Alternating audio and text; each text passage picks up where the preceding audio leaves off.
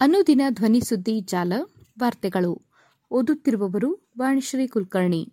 ಜನವರಿ ಮೂವತ್ತು, ಮಂಗಳವಾರದ ವಾರ್ತೆಗಳು. ಈಗ ವಾರ್ತೆಗಳ ಮುಖ್ಯಾಂಶಗಳು. ಕೋಲ್ಕತ್ತಾದ ಬ್ಯಾರಕ್ಪುರದಲ್ಲಿ ಬಿಜೆಪಿ ಪೊಲೀಸರ ನಡುವೆ ಸಂಘರ್ಷ.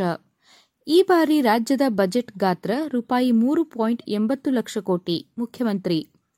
ರಾಜ್ಯವು ಜಾಗತಿಕ ಅನಿಮೇಷನ್ ಗೇಮಿಂಗ್ ನಾಯಕತ್ವದ ಗುರಿ ಹೊಂದಿದೆ. ಕಾವೇರಿ ಜಲ ವಿವಾದ ವಿಚಾರಣೆಯಿಂದ ಹಿಂದೆ ಸರಿದ ನ್ಯಾಯಮೂರ್ತಿ ಅರವಿಂದ್ ಕುಮಾರ್. ಈಗ ವಾರ್ತೆಗಳ ವಿವರ. ಕೋಲ್ಕತ್ತಾದ ಬ್ಯಾರಕ್ಪುರದಲ್ಲಿ ಬಿಜೆಪಿ ಪೊಲೀಸರ ನಡುವೆ ಸಂಘರ್ಷ. ಬಿಜೆಪಿ ಕಾರ್ಯಕರ್ತರ ಪ್ರತಿಭಟನಾ ಮೆರವಣಿಗೆಯನ್ನು ಪೊಲೀಸರು ತಡೆದ ಪರಿಣಾಮ ವಾಗ್ವಾದ ಜೋರಾಗಿ ಪರಿಸ್ಥಿತಿ ನಿಯಂತ್ರಿಸಲು ಪೊಲೀಸರು ಜಲ್ಫಿರಂಗಿ ಅಶ್ರುವಾಯು ಸೆಲ್ ಸಿಡಿಸಿದ ಘಟನೆ ಸೋಮವಾರ ಕೋಲ್ಕತ್ತಾದ ಬ್ಯಾರಕ್ಪುರದಲ್ಲಿ ನಡೆದಿದೆ. ರಾಜ್ಯದಲ್ಲಿ ಕಾನೂನು ಸುವ್ಯವಸ್ಥೆ ಹದಗೆಟ್ಟಿದೆ ಎಂದು ಆರೋಪಿಸಿ ಬ್ಯಾರಕ್ಪುರ್ ಪೊಲೀಸ್ ಆಯುಕ್ತರ ಕಚೇರಿಯತ್ತ ಪ್ರತಿಭಟನಾ ಮೆರವಣಿಗೆಯಲ್ಲಿ ಸಾಗುತ್ತಿದ್ದ ಬಿಜೆಪಿ ಕಾರ್ಯಕರ್ತರನ್ನು ಪೊಲೀಸರು ಅಡ್ಡಗಟ್ಟಿ ತಡೆದರು. ಆ ವೇಳೆ ಪ್ರತಿಭಟನಾಕಾರರು ಮತ್ತು ಪೊಲೀಸರ ನಡುವೆ ಮಾತಿನ ಚಕಮಕಿ ನಡೆಯಿತು. ಕ್ರಮೇಣ ಪರಿಸ್ಥಿತಿ ವಿಕೋಪಕ್ಕೆ ತಿರುಗಿತು.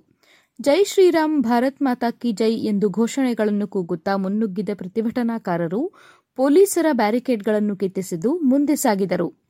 ಪರಿಸ್ಥಿತಿ ಕೈಮೀರದಂತೆ ನೋಡಿಕೊಳ್ಳಲು ಮತ್ತು ಗುಂಪನ್ನು ಚದುರಿಸಲು ಪೊಲೀಸರು ಜಲ್ಫಿರಂಗಿ ಬಳಸಿದರು.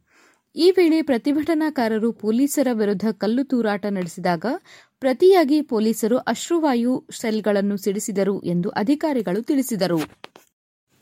ಈ ಬಾರಿ ರಾಜ್ಯದ ಬಜೆಟ್ ಗಾತ್ರ ರೂಪಾಯಿ ಮೂರು ಪಾಯಿಂಟ್ ಎಂಬತ್ತು ಲಕ್ಷ ಕೋಟಿ, ಮುಖ್ಯಮಂತ್ರಿ ಈ ಬಾರಿ ಮಂಡನೆಯಾಗಲಿರುವ ರಾಜ್ಯದ ಬಜೆಟ್ ಗಾತ್ರ ರೂಪಾಯಿ ಮೂರು ಪಾಯಿಂಟ್ ಎಂಬತ್ತು ಲಕ್ಷ ಕೋಟಿಗೆ ಏರಿಕೆಯಾಗಲಿದೆ ಎಂದು ಮುಖ್ಯಮಂತ್ರಿ ಸಿದ್ದರಾಮಯ್ಯ ಪ್ರಕಟಿಸಿದರು. ತುಮಕೂರಿನಲ್ಲಿ ಸೋಮವಾರ ವಿವಿಧ ಅಭಿವೃದ್ಧಿ ಕಾಮಗಾರಿಗಳಿಗೆ ಚಾಲನೆ ನೀಡಿ ಫಲಾನುಭವಿಗಳಿಗೆ ಸವಲತ್ತು ವಿತರಿಸಿ ಮಾತನಾಡಿದರು. ಈವರೆಗೂ ರಾಜ್ಯದ ಬಜೆಟ್ ಗಾತ್ರ ರೂಪಾಯಿ ಮೂರು ಪಾಯಿಂಟ್ ಇಪ್ಪತ್ತೇಳು ಕೋಟಿ ದಾಟಿರಲಿಲ್ಲ. ಆದರೆ ಈ ಬಾರಿ ಅದು ಸುಮಾರು ರೂಪಾಯಿ ಐವತ್ತು ಸಾವಿರ ಕೋಟಿ ಹೆಚ್ಚಳವಾಗಲಿದ್ದು, ರೂಪಾಯಿ ಮೂರು ಪಾಯಿಂಟ್ ಎಂಬತ್ತು ಕೋಟಿಗೆ ತಲುಪಲಿದೆ ಎಂದರು. ಐದು ಗ್ಯಾರಂಟಿ ಯೋಜನೆಗಳನ್ನು ಜಾರಿ ಮಾಡಿ ಖಜಾನೆ ಖಾಲಿಯಾಗಿದೆ. ಸರ್ಕಾರ ದಿವಾಳಿಯಾಗಿದೆ ಎಂದು ವಿರೋಧ ಪಕ್ಷಗಳು ಆರೋಪ ಮಾಡುತ್ತಿವೆ. ಸರ್ಕಾರದ ಖಜಾನೆಯಲ್ಲಿ ಹಣ ಇಲ್ಲದಿದ್ದರೆ ಬಜೆಟ್ ಗಾತ್ರವನ್ನು ರೂಪಾಯಿ ಮೂರು ಪಾಯಿಂಟ್ ಎಂಬತ್ತು ಲಕ್ಷ ಕೋಟಿಗೆ ಏರಿಕೆ ಮಾಡಲು ಸಾಧ್ಯವೇ? ಹಣವಿಲ್ಲದೆ ಎಷ್ಟೊಂದು ದೊಡ್ಡ ಗಾತ್ರದ ಬಜೆಟ್ ಮಂಡಿಸಲಾಗುತ್ತದೆಯೇ ಎಂದು ಪ್ರಶ್ನಿಸಿದರು. ಎಷ್ಟೇ ಹಣ ವೆಚ್ಚವಾದರೂ ಐದು ಗ್ಯಾರಂಟಿ ಯೋಜನೆಗಳನ್ನು ನಿಲ್ಲಿಸುವುದಿಲ್ಲ. ಇದಕ್ಕಾಗಿ ಈ ವರ್ಷ ರೂಪಾಯಿ ಮೂವತ್ತೆಂಟು ಸಾವಿರ ಕೋಟಿ ಖರ್ಚು ಮಾಡುತ್ತಿದ್ದು, ಮುಂದಿನ ವರ್ಷ ರೂಪಾಯಿ ಐವತ್ತೆಂಟು ಸಾವಿರ ಕೋಟಿ ಮೀಸಲಿಡಲಾಗುವುದು. ಗ್ಯಾರಂಟಿ ಯೋಜನೆಗಳ ಜೊತೆಗೆ ಅಭಿವೃದ್ಧಿ ಕಾರ್ಯಕ್ರಮಗಳಿಗೂ ಹಣ ಕೊಡಲಾಗುವುದು ಎಂದು ತಿಳಿಸಿದರು. ರಾಜ್ಯವು ಜಾಗತಿಕ ಅನಿಮೇಷನ್ ಗೇಮಿಂಗ್ ನಾಯಕತ್ವದ ಗುರಿ ಹೊಂದಿದೆ.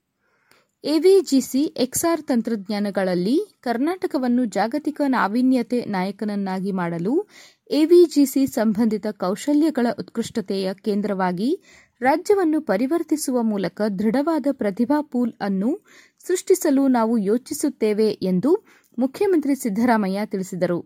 ಸೋಮವಾರ ಬೆಂಗಳೂರಿನಲ್ಲಿ ಖಾಸಗಿ ಹೋಟೆಲ್ನಲ್ಲಿ ಐಟಿಬಿಟಿ ಇಲಾಖೆ ವತಿಯಿಂದ ಆಯೋಜಿಸಲಾಗಿದ್ದ ಜಿಎಫ್ಎಕ್ಸ್ ಸಮ್ಮೇಳನದ ಐದನೇ ಆವೃತ್ತಿಯನ್ನು ಉದ್ಘಾಟಿಸಿ ಮಾತನಾಡಿದ ಅವರು, ಎರಡು ಸಾವಿರದ ಇಪ್ಪತ್ತೆಂಟರ ವೇಳೆಗೆ ಈ ವಲಯದಲ್ಲಿ ಮೂವತ್ತು ಸಾವಿರ ಹೊಸ ಉತ್ತಮ ಗುಣಮಟ್ಟದ ಉದ್ಯೋಗಗಳನ್ನು ಸೃಷ್ಟಿಸುತ್ತೇವೆ ಎಂದರು.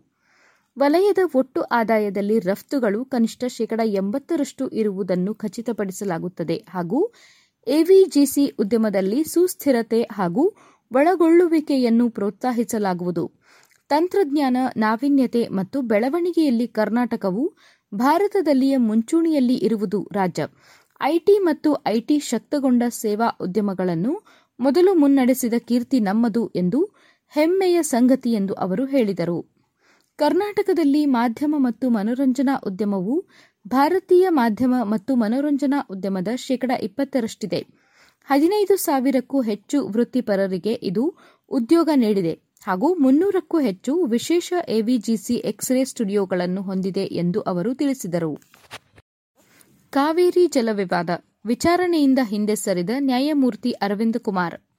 ಕಾವೇರಿ ನದಿ ನೀರು ಹಂಚಿಕೆ ವಿವಾದದ ವಿಚಾರಣೆಯಿಂದ ಸುಪ್ರೀಂ ಕೋರ್ಟ್ ನ್ಯಾಯಮೂರ್ತಿ ಅರವಿಂದ್ ಕುಮಾರ್ ಸೋಮವಾರ ಹಿಂದೆ ಸರಿದಿದ್ದಾರೆ. ಅವರು ಕರ್ನಾಟಕ ಮೂಲದವರು.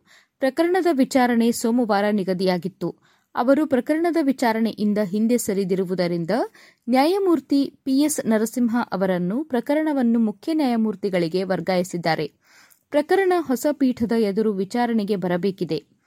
ವಾರ್ತೆಗಳನ್ನು ಕೇಳಿದಿರಿ, ವಂದನೆಗಳು.